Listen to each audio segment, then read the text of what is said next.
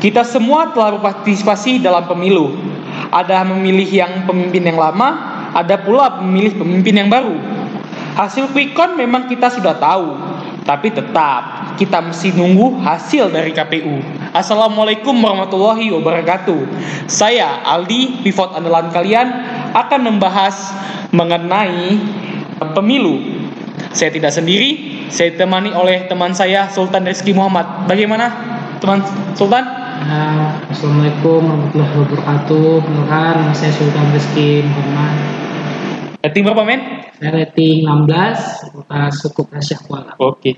Ini kita langsung mulai pembahasan aja ya. Uh, kita bahas mengenai hasil sementara quick count. Menurut lu gimana? Memuaskan, gimana bang ya? Maksudnya nggak terlalu ada perbedaan signifikan sama 2014 ya. Cuman kalau misalnya kita lihat dari jumlah pemilih itu mungkin bertambah kan pasti kalau dibandingin 2014 cuman kalau angkanya maksudnya tetap sama juga kan dulu juga 2014 Jokowi juga sekitar 50 persen lebih. Bisa nggak sampai 60 persen lebih quick count kan di ya gitu quick countnya masih kayak sama masih 55 banding ah, 40 sekian ya tetap kita bilang ya. kayak ibaratnya pendukung Prabowo tetap Prabowo pendukung Jokowi tetap Jokowi. Tidak ada beban signifikan seperti Mungkin apa kalau kita lihat dari jumlahnya pasti banyak lah pasti kan ada ada pemilih baru pasti kan pemilih pemilih milenial ini ah, ya tapi maksudnya di quick countnya tetap aja gitu. Ternyata secara garis besar tidak terlalu nggak sampai 60% lebih gitu. Kalau kita lihat hasil dari survei sebelum pemilu dengan hasil sesudah survei itu menurut lo gimana? Kan soalnya kan hasil uh, survei sebelum pemilu menyatakan bahwa kemenangan Prabowo adalah 30% namun nyatanya adalah 45% mencapai titik itu gimana menurut lo? karena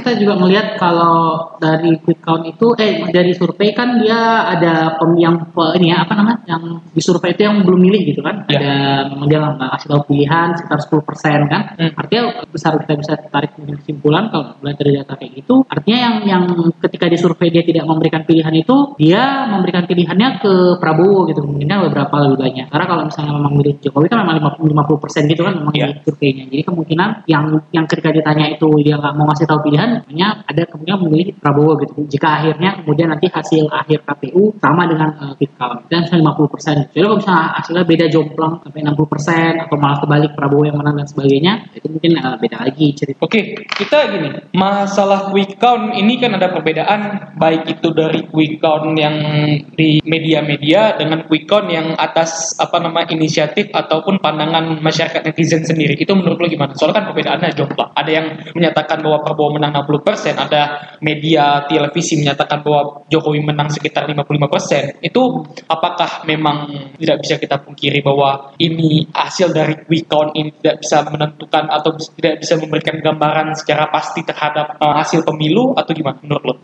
Kalau saya sih begini ya, pen, uh, pemilih itu sendiri kan ada 190 juta kalau dari data yang saya uh, terakhir baca itu ada 190 juta pemilih. Nah, ketika kita misalnya hanya berpatokan dengan sosial, nah ini terlepas dari nanti hasil KPU bagaimana gitu ya, saya juga tidak memastikan apakah harus Jokowi yang menang kan, saya Prabowo menang di hasil KPU. Cuman terlepas dari itu kan kita lihat dari angka 190 juta. Dan ketika kita hanya dan kalau misalnya kita bandingkan dengan netizen lah, kan e, pengguna Instagram, pengguna sosial media gitu, pengguna Facebook, pengguna Twitter, kayaknya nggak sampai lebih dari 100 yang pengguna aktif gitu kan. Karena datanya nggak sampai lah sampai 100 juta lebih dan juga misalnya kalau kita lihat dari trending di Twitter, trending topik itu kan tweet-tweetnya ya e, biasa itu kan ratusan ribu gitu kalau kita lihat trending di Twitter, kemudian juga yang pengguna aktif lah. Mungkin kalau pengguna secara keseluruhan mungkin ada mungkin sampai ratusan juta lebih itu di Indonesia. Cuma memang aktif uh, yang kemudian aktif menyuarakan pendapatnya itu kan tidak, agak sulit tuh dibandingkan dengan uh, pemilih. Apalagi pemilih kan juga kita lihat banyak pemilih yang misalnya uh, yang tidak terkoneksi dengan internet, kemudian juga dengan jaringan uh, dalam hal ini mungkin dengan uh, jaring sosial. Kemudian juga ada pemilih-pemilih yang memang dia ter terkonek ya milenial juga, pemuda juga uh,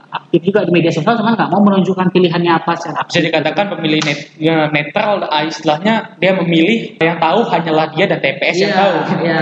Jadi dia yang berjurdil lah gitu kan. Maksudnya dia nggak mau menunjukkan siapa pilihannya kayak gitu. Mungkin dia tidak nyaman menunjukkan pilihannya gitu. Ya jadi memang agak sulit ketika kita mengatakan oh, di netizen misalnya di, di perkembangan sosial media condong ke salah satu paslon gitu. Kenapa kemudian quick count berbeda? Nah kita juga melihat bahwa uh, quick count ini kan dia diambil dengan metode yang ilmiah gitu kan. Dia maksudnya juga yang ambil diambil bukan satu dua lembaga survei, dia pakai mekanisme yang ilmiah dan memang selama selama perjalanan apa politik Indonesia gitu ya, semua perjalanan pemilu yang langsung itu ada, jarang sekali gitu ada quick count yang betul-betul jomplang salahnya gitu. Banyak kan ya beda kan satu persen, dua persen gitu kan. Dulu pernah kejadian 2014 itu yang memang e, beda kan yang, yang kan ada quick count yang memenangkan Prabowo kayak gitu. Dan akhirnya e, itu kan sempat ditegur juga masalahnya lembaga surveinya karena memang bisa jomplang gitu. Beda Perbedaan. sekali perbedaannya itu sampai yang menangnya sampai beda dalam countnya. Dan memang akhirnya kan kita bisa buat ilmiah gitu. Tapi sebenarnya memang kita juga nggak juga hasil akhirnya gimana tuh di KPU kan. Cuman e, kalau kita lihat dari sejarah secara historis,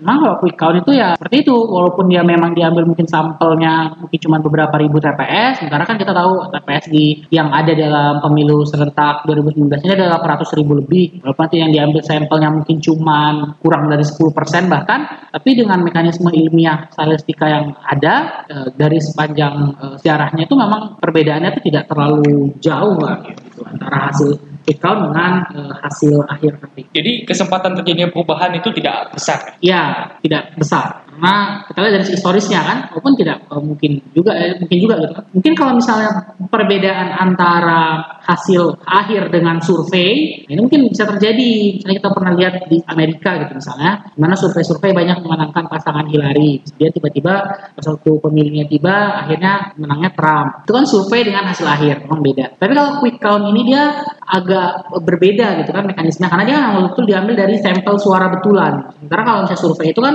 orang masih bisa berubah pikiran dan sebagainya. Karena kalau misalnya quick count yang memang diambil dari hasil suara form C1 itu kan yang memang sudah pasti resmi. Kalau cuma sampel, uh, sampel dalam cuma diambil satu dari beberapa dari sekian banyak. Uh, bagaimana menurut lo mengenai tanggapan terhadap reaksi para calon presiden ini sendiri setelah melihat hasil quick count? Soalnya Jokowi sendiri dalam konferensi persnya setelah melihat hasil quick count menyatakan bahwa tetap tenang bahwa ini hasil quick count belum resmi, harus kita harus menunggu KPU. Namun Prabowo berbanding terbalik menyatakan bahwa mereka sudah menang 60%. Itu menurut lo gimana sebagai pandangan mahasiswa? Uh, tentu lebih bagusnya kalau saya lihatnya harusnya lebih tunggu dulu hasil dari KPU gitu kan. Karena kita juga memang belum tahu uh, pasti gitu kan dari hasil 800 ribu dan sebagainya. Tapi kemudian ketika Pak Prabowo misalnya ingin mengklaim di bawah dirinya menang ya, ya tidak ada salahnya juga sih. Sah-sah saja kan. Dia kan juga mungkin punya data gitu kan. Dia punya basis, dia punya dia punya bukti sendiri mungkin yang menunjukkan bahwa dia menang. Dia kalau nggak salah di pidatonya dia bilang ada ada dari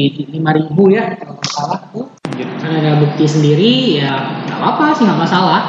Yang penting e, gimana kalau memang dia kan itu kan dia ambil sampelnya dari 5000 TPS kalau dia bilang ya. Sah sah saja gitu kan banyak TPS kan bisa aja dia mungkin ambil data-datanya itu dari TPS-TPS yang memang di daerah basis pendukung dia gitu misalnya. Jadi hasilnya ya bakal memenangkan dia kayak gitu kan. Kan mungkin mungkin saja gitu kalau ambil sampel-sampel itu karena daerah yang memang provinsi kalau kita lihat dari quick count yang memenangkan Prabowo bukan tidak sedikit kan ada juga gitu banyak. Ada beberapa provinsi yang menangkan telak Prabowo dan ada pula provinsi yang menangkan telak Jokowi ini sendiri. Oke, ini kita mengenai balik lagi ini bahas quick count ke bagaimana partai. Ada beberapa perbedaan atau banyak fakta menarik dalam partai tersebut. Bagaimana PDIP di dalam quick count berupa quick count memenangi dalam pemilihan umum. Ada pula partai-partai baru yang hampir menyentuh 4% seperti Perindo dan ada pula partai yang tidak mencapai angka 4% seperti PSI dan Partai Garuda. Itu menurut lo gimana? Karena kalau kita lihat intensi tujuan dari parliamentary threshold itu untuk menyederhanakan partai. Kemudian juga untuk istilahnya itu dalam tanda kutip membuang partai-partai yang terlalu kecil basis bahasanya yang akhirnya di eh, DPR itu terkadang sulit untuk menyampaikan pendapatnya karena akhirnya dia akhirnya jadi kayak partai pengikut saja gitu. Tidak uh, tidak mampu menyuarakan suara partai secara independen uh, di parlemen karena suaranya terlalu kecil. Nah, tapi kita lihat ternyata dari salah kita bandingkan dari partai-partai yang uh, di periode sebelumnya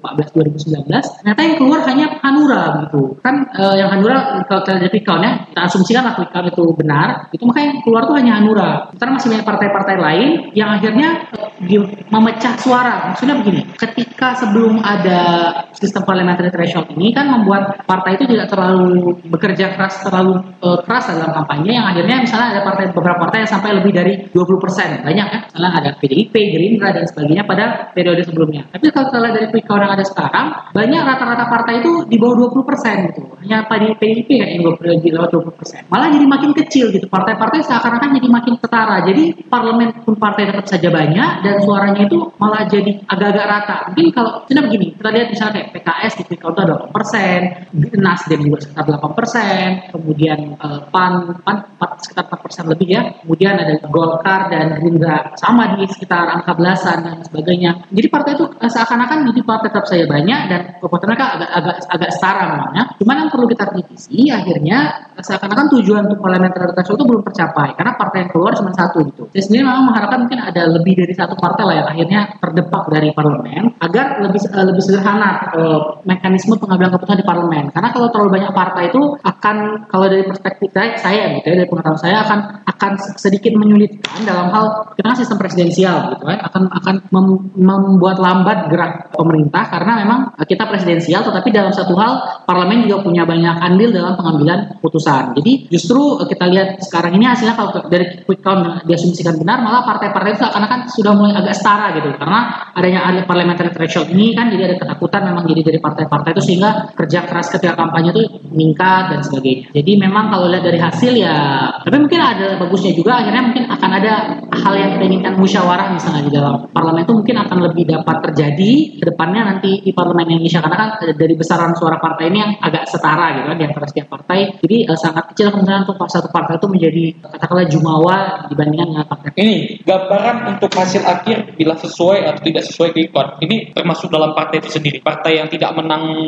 lewat 4% ini dengan partai yang tidak lewat 4% dengan partai yang lewat. Itu Iqbal. Karena kalau misalnya gini, Jokowi menang. Jokowi menang pada hasil pemilu. Misalnya, ya. partai-partai yang tidak lolos 4% ini apakah mendapatkan jabatan atau kedudukan di kabinet Jokowi nantinya? Itu kan tergantung Jokowinya pasti kan misalnya kalau lihat dari menteri uh, di periode sebelumnya kan ada juga menteri-menteri yang dalam tanda kutip profesional dibilang kan maksudnya tipenya yang dia bukan dari politikus itu mungkin saja nanti memang dia dia sudah politikus partai cuma karena dia tidak masuk dalam parlemen jadi dibilang namanya menteri profesional dan sebagainya itu mungkin saja dan juga kan kita juga tahu bahwa meskipun Tipu tidak lolos di Senayan parlemen pusat tapi ada kemungkinan mereka lolos di DPRD kan karena kan DPRD provinsi dan DPRD kabupaten kota itu tidak ada parliamentary threshold jadi satu persen suara kalau memang mencukupi ya bisa masuk gitu partai walaupun cuma satu orang yang duduk di kursi parlemen itu dari partai tersebut. Tuh bagian jatah menteri? Menteri nggak tergantung Jokowi lagi kan. E, tapi kalau misalnya kita lihat dari historis gitu kan, kita kan melihat dari sejarahnya. Biasanya kita kan parlemen itu sekitar 50 persen 50 persen lah ya antara partai politik dengan profesional gitu kan. Ini mungkin akan terjadi seperti itu juga. Atau bahkan mungkin bisa saja lanjut saja begitu yang koalisi yang sekarang. Tapi mungkin PAN ya, mungkin kan Menteri Stek Diki itu kan dari PAN kalau. Eh bukan kan, Mendikbud. Mendikbud itu dari PAN. Mungkin anak PAN sudah mendukung Prabowo selama panjang lain mungkin akan diganti mungkin dengan partai lain yang dari koalisi. Tapi kalau misalnya anggota partai koalisi kalau saya lihat sama saja. Atau mungkin juga aku ingat tahun 2014 Bapak Sutioso dari KTP KPI itu kan ditempatkan di Badan Intelijen Negara. Apakah ya, mungkin juga bisa ditempatkan di badan-badan Ah, itu mungkin juga tergantung memang dari kemampuannya juga kan. Pak Sutioso pun memang selain dia politikus dia juga unik oh, gitu dalam hal keamanan kan dia memang tentara dan sebagainya. Harapan lo mengenai ini pemilu saat ini nantinya ke depannya harapannya? Ya udah bagus. Kan biar kita bagus lagi yang buat ini ya pemilih-pemilih ya pakai KTP doang ya, belum ngurus A5 dan sebagainya. Nah, banyak juga teman kan yang memang karena kuliahnya itu merantau dan sebagainya dan memang males gitu ngurus A5 ya sebelum-sebelumnya. Jadi mungkin agak diharapkan mungkin ada sistem yang mungkin lebih bagus lagi bisa dibuat mungkin dengan waktu waktu TPS yang dibuka lebih lama dan sebagainya tapi kita ya lah harapannya ke depan jadi bisa lebih sederhana lagi dengan KTP juga bisa cukup ya ribet-ribet harus formulir ini formulir itu. Ini harapan lo untuk apa para netizen yang akan nanti akan berdebat atau semacamnya di media sosial atau teman-teman kita yang lain akan berdebat atau terhadap pemilihan atau hasil quick count yang beda-beda itu gimana? Ah berdebat lah selama tidak melanggar hukum yang berlaku gitu kan, nah pengujian kebencian selama ini nggak apa berdebat. Ini tetap tenang lah. Ya, makanya kita juga bersyukur kan kita negara demokrasi, di jarang-jarang kita bisa seperti negara lain kita jarang-jarang ada rakyatnya punya kesempatan seperti kita menyampaikan pendapat pemilu dan ya, kita syukuri saja. Terima kasih Sultan ya. atas pendapatnya. Sama-sama Super sekali. Saya mau akhiri dengan pantun. Dalam politik ada yang menang dan ada yang kalah. Terus kalau junjungan kita kalah, apakah kita harus terpecah belah? Saya Regali Meksan. Wassalamualaikum warahmatullahi wabarakatuh.